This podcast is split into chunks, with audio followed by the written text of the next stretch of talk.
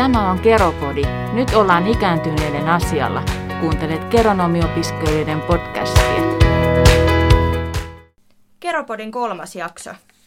Tänään meillä olisi tarkoitus keskustella meidän monipuolisista opinnoista ja terveysliikunnasta ja käydä vähän läpi sitä, että miten esimerkiksi liikunta näyttäytyy meidän opiskelijoiden arjessa. Mun nimi on Veera ja mulla on täällä tänään 3 luokkakaveria, 2 entuudestaan tuttua ääntä ja sitten löytyy 1 ihan uusi ääni. Toivotetaan ensin tervetulleeksi vanhat tutut Iina ja Laura. Moikka. Moi moi. Ja sitten mä haluan toivottaa tervetulleeksi Iran. Kiitos. Mä olen tosiaan Ira ja tämä ala oli minulle aivan uutta, kun lähdin opiskelemaan. On ollut todella mielenkiintoista opiskella ja koen tämän alan tosi tärkeänä. On ollut mukava tutustua teihin ja opiskella teidän kanssa. Kiitos samoin. Kiitos samoin. Ja tervetuloa kuuntelemaan tätä meidän jaksoa. Toivottavasti pysytte meidän matkassa jakson loppuun asti. Me yritetään olla mahdollisimman mielenkiintoisia, että jaksaisitte meitä kuunnella. No, mitäs me ollaan sitten opiskeltu? Mun oli pakko laittaa ihan ylös, koska en olisi varmana muistanut puoliakaan, jos se olisi ulkomuistiin pitänyt luottaa. Sieltä löytyy lainsäädäntöä, etiikkaa, vanhustyön perusteita, gerontologiaa, eli ihan sitä, että mitä se vanheneminen on ja mitä se tuo tullessaan. Viestintätaitoja ollaan opeteltu kirjoittamaan. Ja se on vaatinut itseltä ainakin paljon opettelua, että saa tuotettua sellaista niin sanotusti asiallista tekstiä.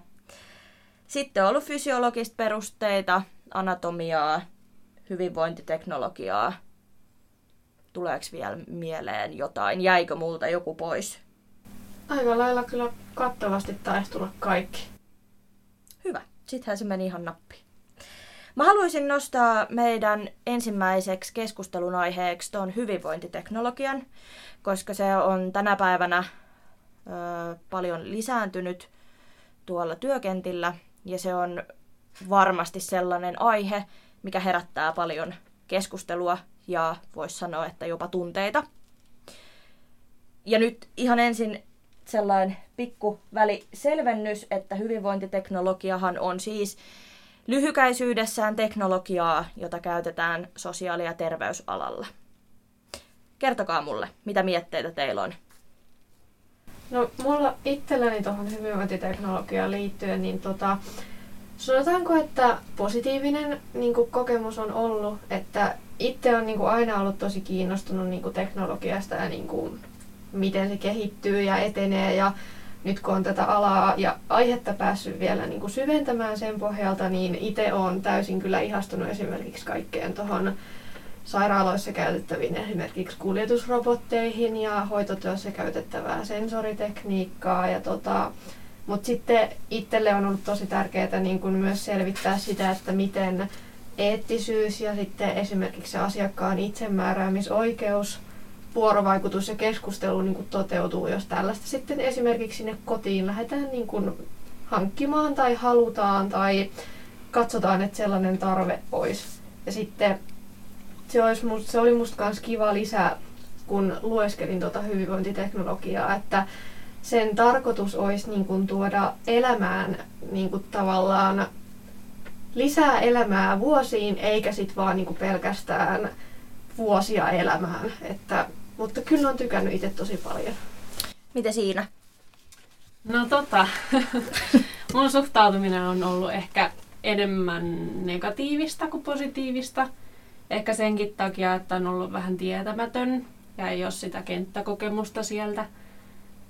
Mutta siinä ehkä eniten huolettaa ja mietityttää se, että toteutuuko se ideaalitilanne, että on avointa keskustelua ja semmoista kohtaamista ja huomiointia aidosti sen ikäihmisen kanssa siinä. Ja se on hyvä juttu, jos se toteutetaan aidosti oikein. Mutta ei toki korvaa ihmiskontaktia ja sitten ei sovi välttämättä jokaiselle. Toi on tärkeä pointti. Niin, kyllähän ne on aina sellaisia tapauskohtaisia, niin kuin pitäisi periaatteessa olla kaikki, mitä tapahtuu ihmisten kanssa, että se mennään niin kuin yksilön mukaan, niin toi on tosi tärkeä pointti. Ja miten Sira?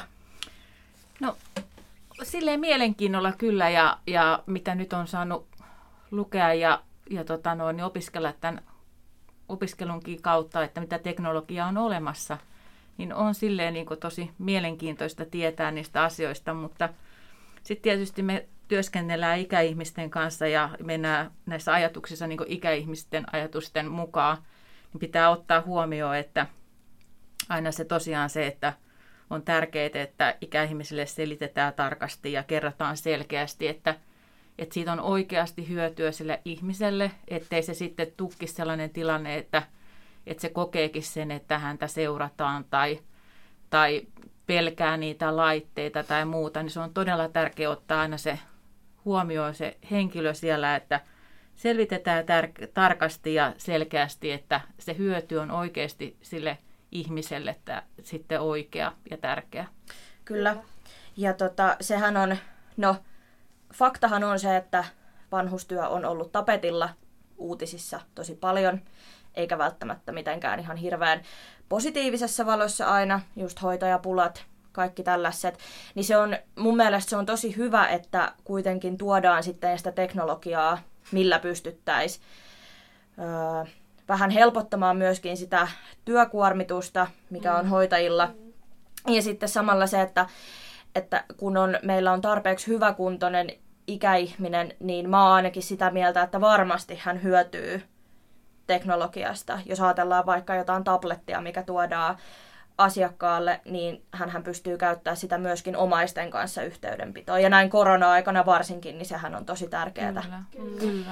Ja sitten nyt täytyy ottaa pointtia vähän tuosta meidän koulutusgerontologian kurssista, kun on vasta hikihatussa kirjoittanut esseetä elinikäisestä oppimisesta ja siitä, että ihminen oikeasti oppii koko ajan elämäänsä loppuun asti. Tietysti se oppiminen vähän muuttuu ja vaikeutuu ja voi hidastuakin, mutta että meidän ei pitäisi ajatella, tai pitäisi ottaa tämä hyvinvointiteknologiakin kuitenkin sellaisen positiivisen kautta ja ajatella, että kyllä ne meidänkin ikääntyneet oppii käyttämään. Mutta se vaatii enemmän aikaa, se vaatii yksinkertaisempia laitteita, ohjeita, mutta kyllä mä oon sitä mieltä, että, tai onkin se, että lisääntymään päinhän se koko ajan on, mutta että se on hyvä, että sitä sitten kehitetään. Ja että otettaisiin niihin kehittämistilanteisiin sitten mukaan just kaikkia ihmisiä, jotka on siellä työkentällä ja niiden ikääntyneiden kanssa, omaiset, itsessä ikääntynyt. Se on tosi monikirjoinen kokonaisuus. Niin ja tosi mielenkiintoinen koko aihe. Sitten se on ollut mukava huomata, että ikäihmisetkin on todella kiinnostuneita tästä teknologiasta. Kyllä. Että he kyllä oikeasti haluaa niin kuin myös tietää sitä ja sitten tehdä sen itse sen päätöksen sitten, että onko tämä mulle hyvä asia? Kyllä. Ja vähän mitä olen itse huomannut, että se saattaa helposti olla niin, että omaisilla tai läheisillä on vähän negatiivinen suhtautuminen siihen teknologiaan, mutta sitten se voi olla, että ne ikääntyneet, niin ne ottaa avosylin vastaan kaikki, että antakaa tänne ja opettakaa meitä. Mutta sitten se myös toisaalta siinä on myös tärkeää muistaa se, että sit vaatii myös sitä sitten sen antajan ja ohjaajan heidän koulutusta, että kuten itselläkin vielä kiinnostusta kyllä löytyy, mutta kenttäkokemus kanssa puuttuu, että innolla ootan, että pääsee opettelemaan ja oppimaan ja opettamaan sit tulevaisuudessa. Mahdollisesti sit näille ikääntyneille, ketkä tätä on halua ja kiinnostusta löytyy, niin sit kyllä pääsee sen parissa kanssa työskentelemään toivottavasti. Niin ja sitten näitähän voi testailla ja sitten katsoa, että onko se soveltuva omalle kohdalle ja eihän niitä sitten ole pakko ottaa, mutta että on mukavaa, että on vaihtoehtoja. Niin, kyllä. Ja nimenomaan, että varmaan kaikki ei niin resonoi, mutta sieltä löytyy kyllä semmoisia omanlaisia juttuja. Kyllä. Vaihtoehtojahan on tulevaisuudessa varmaan vielä enemmän kuin tänä päivänä. Just meinasin sanoa, että kyllä niitä vaan avautuu ovia enemmän ja enemmän. Ja tässä jaksossa mehän keskustellaan näistä opinnoista sitten ihan sen pohjalta, että mitä kokemuksia meillä on. Mehän ollaan vasta ensimmäisen vuoden opiskelijoita, niin me voidaan vaan paperilta luntata, että mitä opintoja meidän sitten tulevaisuudessa tulee olemaan. Mutta mitä nyt kävin sitten sieltä opintosuunnitelmasta katsomassa, niin sittenhän meillä tulee kursseja muistisairauksista, lääkehoitoa. Sitten on tutkimus- ja kehittämisosaamista, johtamista ja työyhteisötaitoja. Yrityksen perustaminenkin oli yksi kurssi siellä ja tosi paljon monia muita. Lisäksi sitten kaikki valinnaiset, mitä me voidaan ottaa. Ja niitähän on ihan rajaton määrä. Ja sitten mehän pystytään sieltä netin kautta, e-kampuksen kautta ottamaan valinnaisia kursseja myöskin eri ammattikorkeakouluilta. Joo. Ja siis nimenomaan toi, että tämä on niinku sosiaali- sekä terveysalaa, että me käydään sekä sosiaalipuolta että sitä terveyspuolta, toki enemmän sit sitä sosiaalipuolta. Että löytyy niin kun hoitopuolelta, käydään myös ihan sitäkin vähän, että mitä se on. Se on kuitenkin kokonaisuus, että tässä meidänkin alalla, että se on hyvä, että otetaan ne molemmat siinä huomioon. Ja eikö ollut, että meillä tulee siis lääkelaskutentitkin ihan? Tulee. Tossa, en tiedä onko ensi vuonna, mutta ehkä seuraavana sitten. En osaa ihan tarkkaan sanoa, milloin tulee, mutta luojan kiitos. Mulla on seuraavat 5 vuotta lääkelasku vapaata, kun mä oon vasta saanut ne töissä tentittyä. Sellaisen kyllä shown jälkeen ei ollut mikään helppo homma meikäläiselle, mutta läpi meni lunttaamatta. Ei ole sitten ihan ensimmäisenä.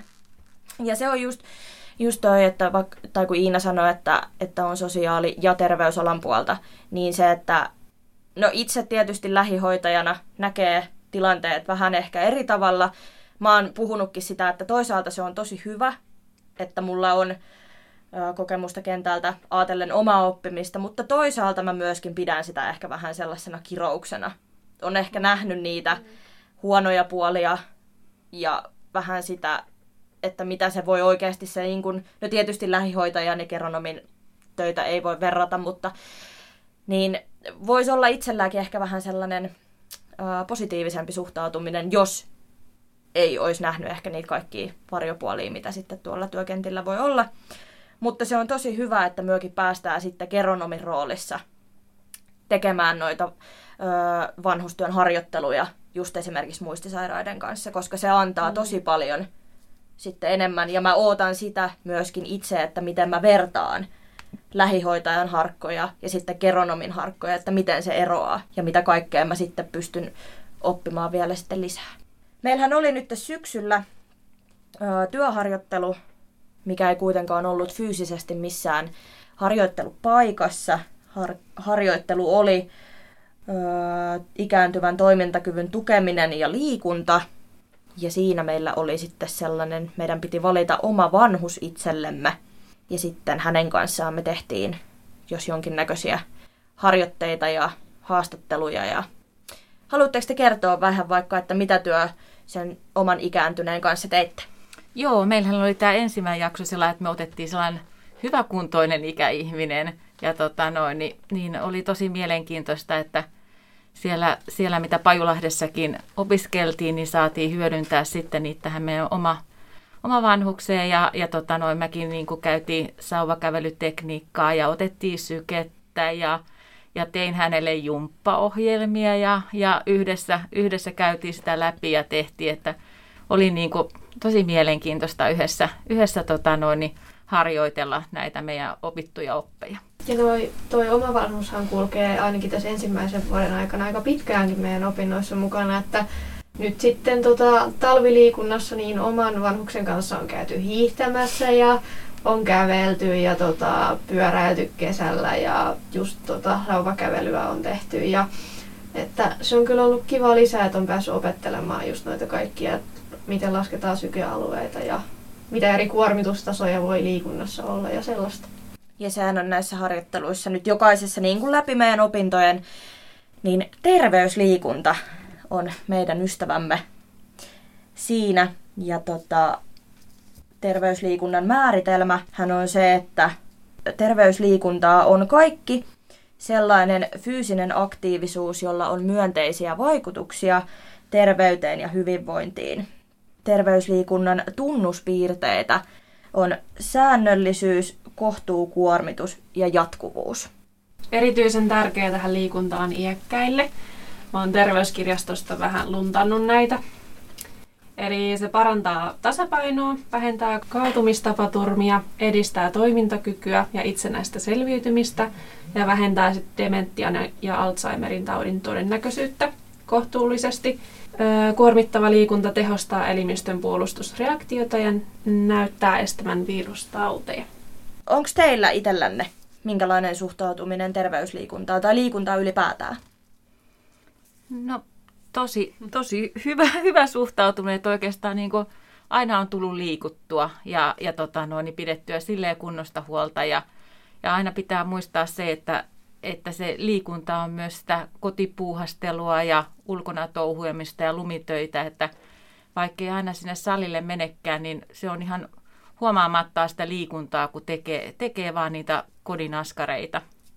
Et on ollut tosi positiivinen suhtautuminen ja vielä enemmän nyt, kun on lukenut näitä tämän opiskelun myötä näitä liikunnan tärkeyttä ja merkitystä, niin on kyllä kannustanut lähipiiriä, että olkaa liikkeellä ja yrittäkää edes vähäkin aloittaa sitä, niin se on aina hyväksi. Toi on tosi tärkeä pointti, Ira, just se, että aina ei tarvitse sinne salille tai juoksulenkille lähteä, että se kauppaan kävely edes takaisin kauppakassien kanto tai rappukäytävässä portaiden kävely. Joo, hyvin mehän sanottu. Siis painotetaan ehkä enemmän sitä ennaltaehkäisevää liikuntaa, ainakin nyt olen itse huomannut.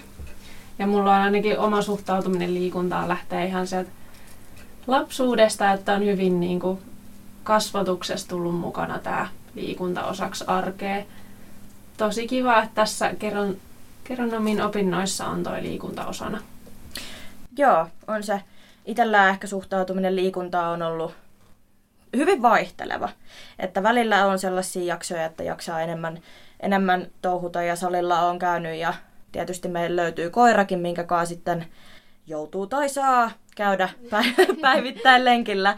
Ja mutta että se on nytten tässä, sanotaan nyt ehkä viimeisen vuoden aikana, niin itse olen löytänyt liikunnasta sen sellaisen, kun aina sanotaan, että siitä liikunnasta tulee hyvä fiilis, niin nyt mä voin sanoa, että viimeisen vuoden aikana niin mä oon ymmärtänyt, että mitä ihmiset tarkoittaa sillä. Koska joskus aikaisemmin, kun kävit kuntosalilla ja olit ihan rikki, monta päivää sen jälkeen, niin aina me mietin, että kuka tästä saa mitään hemmetin hyvää fiilistä. Mm-hmm. Mutta nyt kun sitä on tehnyt säännöllisesti ja oppinut omat tavat, miten urheilla, mitä tekee, niin siitä vaan löytää sen. Mutta on kyllä tärkeää ja nimenomaan noi omat tavat. Kyllä. Joo. Mullakin on vähän samanlainen kuin Veeralla ja Iinalla, että on vähän hakenut sitä, niin kuin, että mikä olisi se sopiva niin kuin rytmi itselle tehdä sitä liikuntaa ja just niin kuin sitä, että se liikunta olisi niin kuin sellaista, että se tuottaisi iloa ja hyvää oloa, eikä sitten sitä, että niin kuin pitäisi niin kuin väkipakolla vääntää ja kääntää sitä. Että nyt ehkä tässä syystä jos toisesta opintojen aikana on innostunut sitten vielä enemmän niin kuin kehittämään ja eri lajeja kokeilemaan ja sitten hakemaan sellaista rytmiä, niin toivoisin, että kaikki löytää siitä liikunnasta sellaista, että se ei olisi sellaista, että sitä on pakko tehdä. Joo, toi on tosi tärkeää, että löytyy semmoinen oma laji ja se, mistä innostuu. Ja tosiaan niin liikunta pitää tuntua itsestä kivalta ja hyvältä ja se voi olla luonnossa kävelyä, metsä on tärkeää, eläinten kanssa ulkoilu ja päästää ajatukset vapaaksi ja suoda se liikunnan ilon hetki itselle. Niin ja sitten jos ajatellaan näitä meidän ikääntyneitä ja sitten sitä liikuntaa heidän kanssaan tai että mitä heille kannattaisi suositella, niin kun senhän ei tarvi olla mitään rakettitiedettä, vaan nimenomaan, että se on sitä kauppaa kävelyä tai että vähän jollain käsipainoilla teet kotona jumppaa aamusta. Niinpä, semmoista perusaktiivisuutta. Niin. Ja sitten varmaan osalla ihmisistä ainakin, tai itse kuvilliset paljon vaikuttaa se, että kun itse on liikuntapainotteiselta ala-asteelta niin kun saanut sen innostuksen ja kipinän siihen liikuntaan ja sitten jatkanut yläasteen ja lukion aikana sitä ja sitten lukiossa ehkä syttyi semmoinen inspiraatio sitten vielä paremmin. Että voihan se olla, että sit jos ei ole lapsena tullut liikuttua, niin se voi tuntua tosi vaivalloiselta. Tai sitten jos on jäänyt vaikka sieltä kouluhiihdosta niitä traumoja, tai muuta, niin se ottaa aikansa, että siihen löytää sitten sellaisen niin kuin positiivisen asenteen. Niin on. Se on kyllä ihan totta. Ja sitten kun se ikääntyminenkin, kun se voi olla aktiivista hyvällä tavalla. Kyllä. Ihan se, että itsekin kun tuolla kuntosalilla käy, niin siellä on kyllä sellaisia rautavaareja, että vetelee sellaisilla painoilla, mihinkä meikäläiselle ei olisikin maailmassa mitään niin kuin chanssejä. Ja sitten kun ajattelee, että, tai itsellä myöskin helposti sitten, että katsoo silleen, että aijaa, että onpas tuo nytten ikääntynyt. Ja sitten kun se rupeekin treenaamaan ja se vetää niin kuin aivan täysin ja sellaisen niin kuin nuoren miehen voimalla, niin siitähän tulee itselleenkin sellainen, että okei, että se ei ole oikeasti niin kuin, että kun sä ikäännyt ja sä vanhenet, niin sun täytyy esimerkiksi sitten luopua jostain kuntosaliharjoittelusta. Tai, että se on vaan, että tietysti treenit ehkä muuttuu, mutta se, että sä voit kuitenkin jatkaa sitä. Ja tässä liikunnassa on vielä se sosiaalisuus, että jos sä oot itse vaikka aktiivinen, sähän voit vinkata naapurille, että hei, lähdetäänkö lenkille vaikka joka keskiviikko. Kyllä. Ja tehdään siitä sitä kautta säännöllisyys ja se on aina mukavampaa yhdessä liikkua. Niin on. Niinpä. Se on kyllä totta. Kun tuon ensimmäisen harjoittelun kautta sen oma vanhuksen kanssa sai käydä testaamassa näitä kaikkia liikuntaryhmiä, niin sen kyllä huomasi sen, että kuinka niinku positiivinen ja mukavaa energiaa siellä oli, että meidän opettaja taisikin kirjoittaa ohjeeseen, että nauttikaa mummo ja pappa energiaa. Sitä tuli kyllä tehtyä. Että keskustelin siellä muun muassa yhden triatlonistin kanssa, joka iäkkäälläkin vielä sitä tekee, että hänelle kyllä nostan hattua. Niin.